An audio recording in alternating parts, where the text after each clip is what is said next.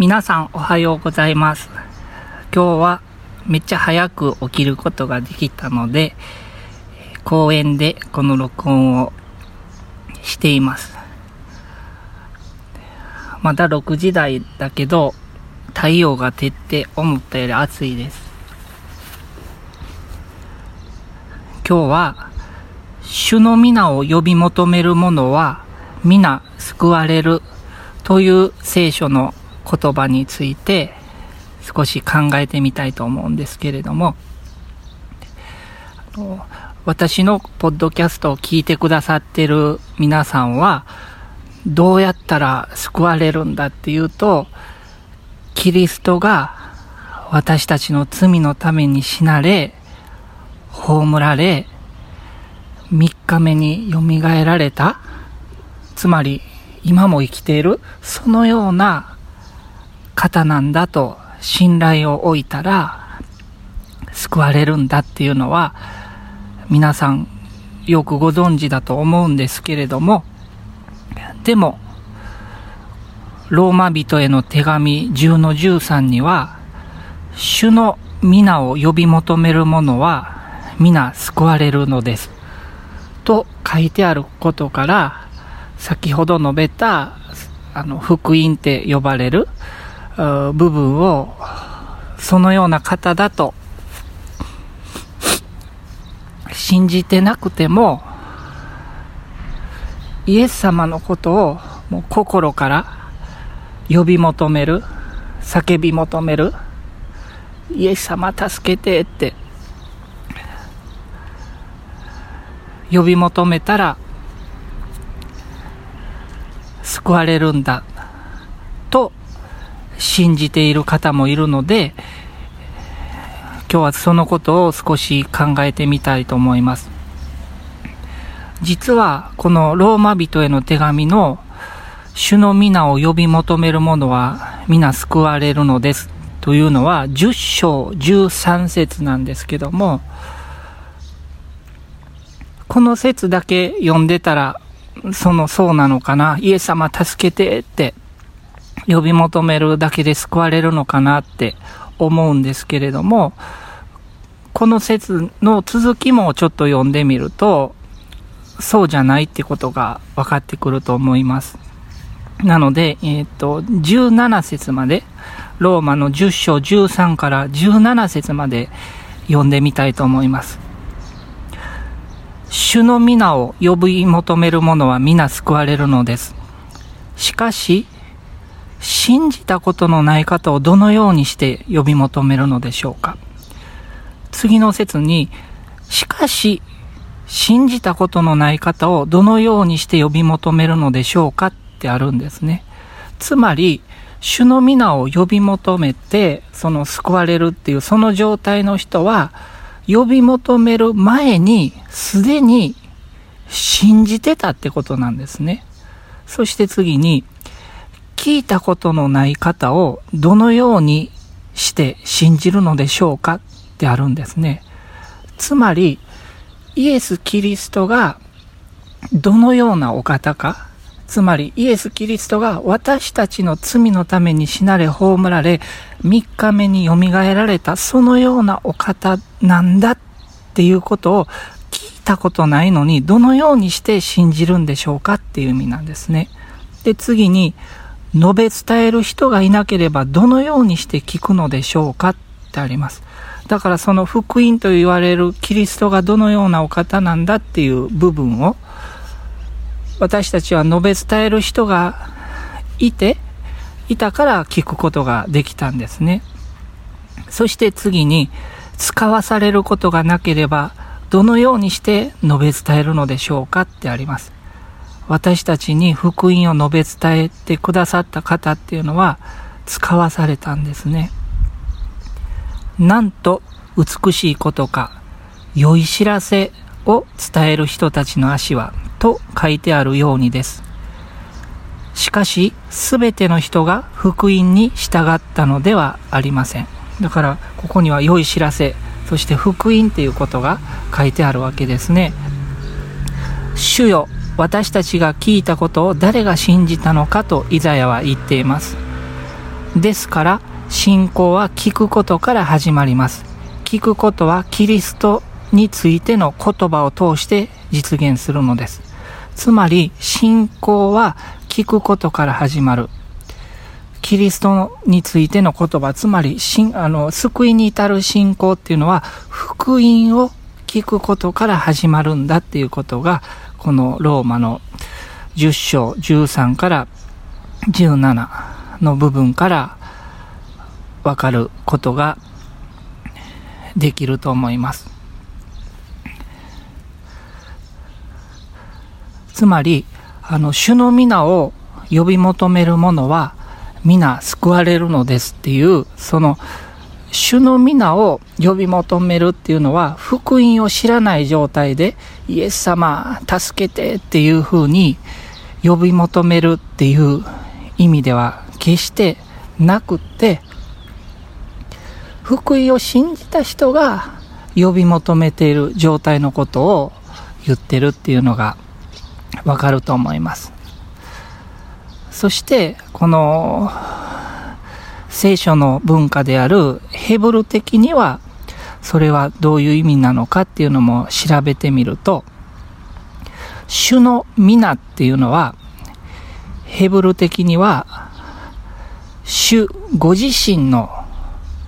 ことな、ことみたいなんですね。つまり、主の皆っていうのは、その天のパパご自身のことであり、イエス・キリストご自身のことなんですね。だから、その神であられる天のパパ、イエス・キリスト、精霊なるお方の性質のすべてに信頼を置いて、助けを求めるっていう意味なん、意味みたいなんですね。つまり、その持っておられる性質のすべてに信頼を置くってことは、イエス・キリストが私たちのために何をどのようにしてくださったお方かっていうことが分かって、つまりイエス・キリストが私たちの罪のために死んでくださって葬られ、3日目によみがえられ、今も生きておられるそのようなお方なんだって信頼を置くことによって救われるという意味なんですね。だから、の、コリントの15章の1節から11節の部分には、こんな風にあります。兄弟たち、私があなた方に述べ伝えた福音を改めて知らせます。パウロがコリントの人たちにこのことを手紙に書いて言ってるわけですけれども、あなた方はその福音を受け入れ、その福音によって立っているのです。私がどのような言葉で福音を伝えたか、あなた方がしっかり覚えているなら、この福音によって救われます。そうでなければ、あなた方が信じたことは無駄になってしまいます。ここからわかるのは、パウロが伝えたこの福音によって救われるけど、そうじゃなかったら、そうじゃないものを信じたと、信じていたとしても、救われるんだって信じていたとしても、その信じたことは無駄になってしまいますってあるんですね。つまり、このことによって、福音を信じてなくても、主の福音を信じてなくても、イエス様助けてって心から叫ぶ人は救われるんじゃなくて、福音を信じてなければ救われないし、無駄になってしまってるんだってことがわかります。そしてその福音っていうのは何なのか、私があなた方に最も大切なこととして伝えたのは、私も受けたことであって、次のことです。パウロはイエス・ガラテアによると、イエス・キリストから福音を直接掲示されたんですね。その内容は、キリストは聖書に書いてある通りに私たちの罪のために死なれたこと、また葬られたこと、また聖書に書いてある通りに3日目によみがえられたこと。ここに福音の3要素と呼ばれるものがあるわけで、そのようなお方だとイエス・キリストを信頼することによってのみ私たちは救われるんですね。そしてこの後にあのケファに現れ、十二弟子に現れ、500人以上に現れ、ヤコブに現れて、私、パウロにも現れたんだっていうことがずっと書き連ねられてあって、春樹さん、福音っていうのは3要素じゃなくて4要素目もあるんじゃないんですかって聞いてきてくださった方がいるいるんですけども福音っていうのはあくまでもあの3日目によみがえられたっていうのが3要素目であってその後にケファに現れどうのって書いてるのは実際その復活された誰にも会わなかったら復活したってことがわからなくってここはあのまだこのイエス・キリストの復活を見た人がたくさん、この500人以上の人が見たんだけど、その多くがまだ生きてるんだっていう時代において、パウロはコリントの人にこの手紙を書いたわけなんで、もしそれが嘘やでっち上げの話と思うんだったら、まだ500人以上の実際に復活を目撃した人の多くは生きてるんだから、直接聞きに行って確かめたらいいじゃないかっていう文脈で、実際の復活の主にあった人たちがこんなにいるんだってことを書いてるわけで、これは救いに至るにあたって信じないといけない4要素目っていう話とは全然違うんですね。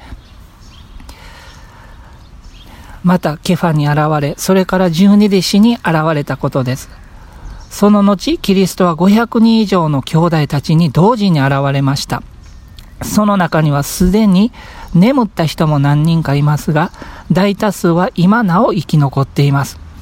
その後、キリストはヤコブに現れ、それからすべての人たちに現れました。そして最後に月足らずで生まれたもののような私にも現れてくださいました。私は使徒の中では最も小さいものであり、神の教会は迫害したのですから、使徒と呼ばれるに値しないものです。ところが、神の恵みによって、私は今の私になりました。そして私に対するこの神の恵みは無駄にはならず、私は他のすべての人たちよりも多く働きました。働いたのは私ではなく私と共にあった神の恵みなのですが、とにかく、これか、ここが大事なんですね。とにかく私にせよ、他の人たちにせよ、私たちはこのように述べ伝えているのであり、あなた方はこのように信じたのです。とあります。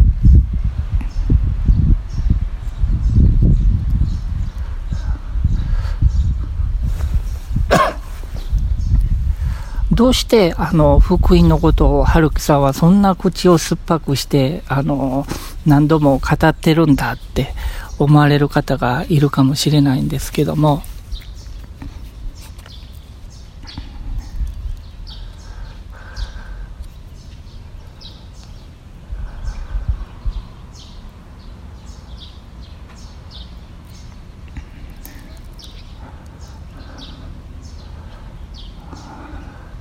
僕は一人でも多くの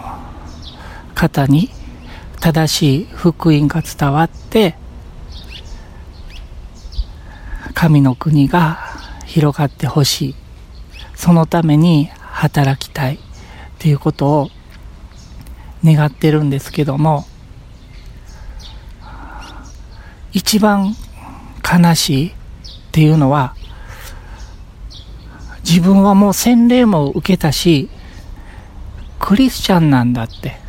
思ってて、で、毎週日曜日には教会の集いに行ったりして、自分はもう救われてるんだって思ってて、一生過ごして、いざ死んでみると、そこは天国じゃなかったっていう人がいると思うんですね。ある人は、癒しの集会に参加して、多くの人がそこで癒されるのを見て感動して、そして帰りの車の中で助手席にあったかい方のご臨在を感じて、イエス様が座っているように感じて、だから自分も信じた、救われてる、そして洗礼を受けたっていうような人がいたとしたら、その人は確かに何らかの奇跡を見て、車の助手席、帰り道に温かい存在の何かを感じたかもしれないけれども、福音を信じてなかったら、つまりキリストがその方自身の罪のために死なれ葬られ3日目によみがえられた。だから今も生きておられるそのようなお方なんだっていうことを信頼していなければまだ救われてないんですね。だからぜひあの自分はクリスチャンだと思われてる方がもう一度自分の心の中を吟味してほしいんですね。イエス・キリストが私の罪のために死なれたっていうことを本当に心から信じているのか、まずこの第一要素目を吟味してほしいんですね。つまり、このキリストが私の罪のために死なれたっていうこの部分を信じるってことは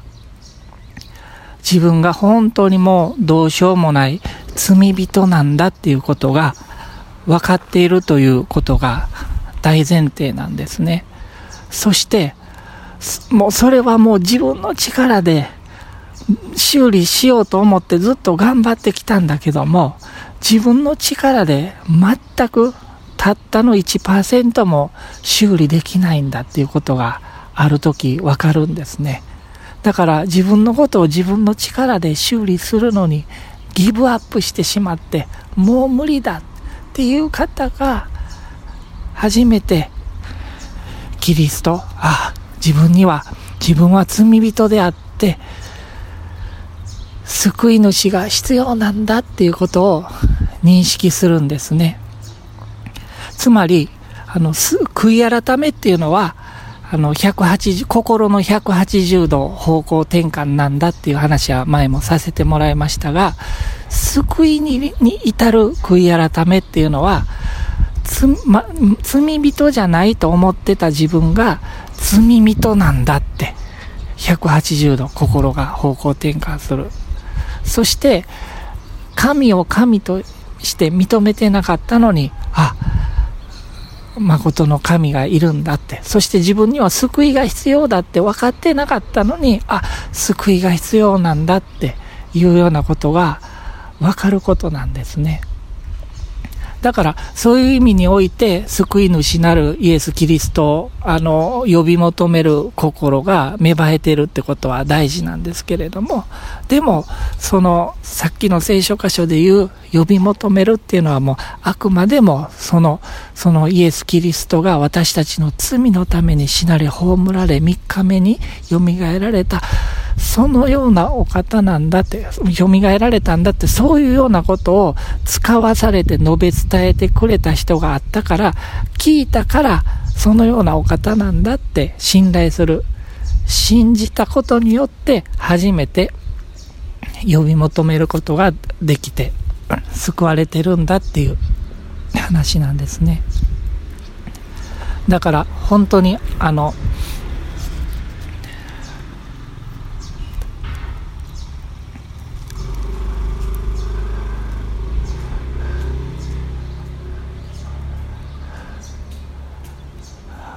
クリスチャンだと思ってたけども死んでみたら天国じゃなかったっていうことはあってはならないと思うのでだからこそ正しい福音っていうのは何度でも述べ伝えていかないといけないしクリスチャンの方にもクリスチャンじゃないのにクリスチャンと思っている方がいるので述べ伝えていかないといけないんじゃないかなって僕は思ってるんですね。そして今これを聞かれて、あ、自分はまだそんな風にはイエス・キリストのことを信じてなかったわって思われた方がいても安心してほしいんですね。今一緒に信じたらいいと思うんですねだから最後に祈りたいと思います。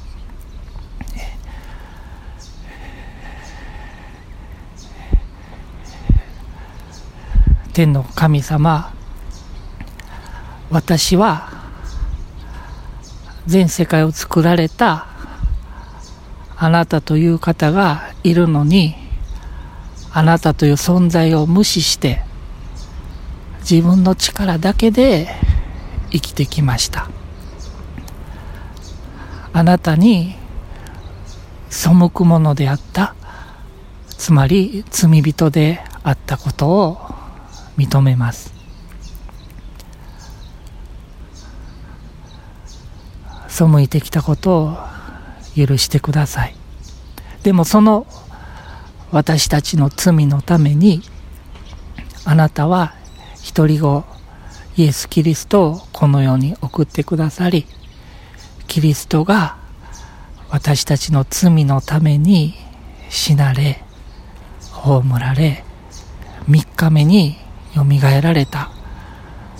そのような方であるということを今信じます。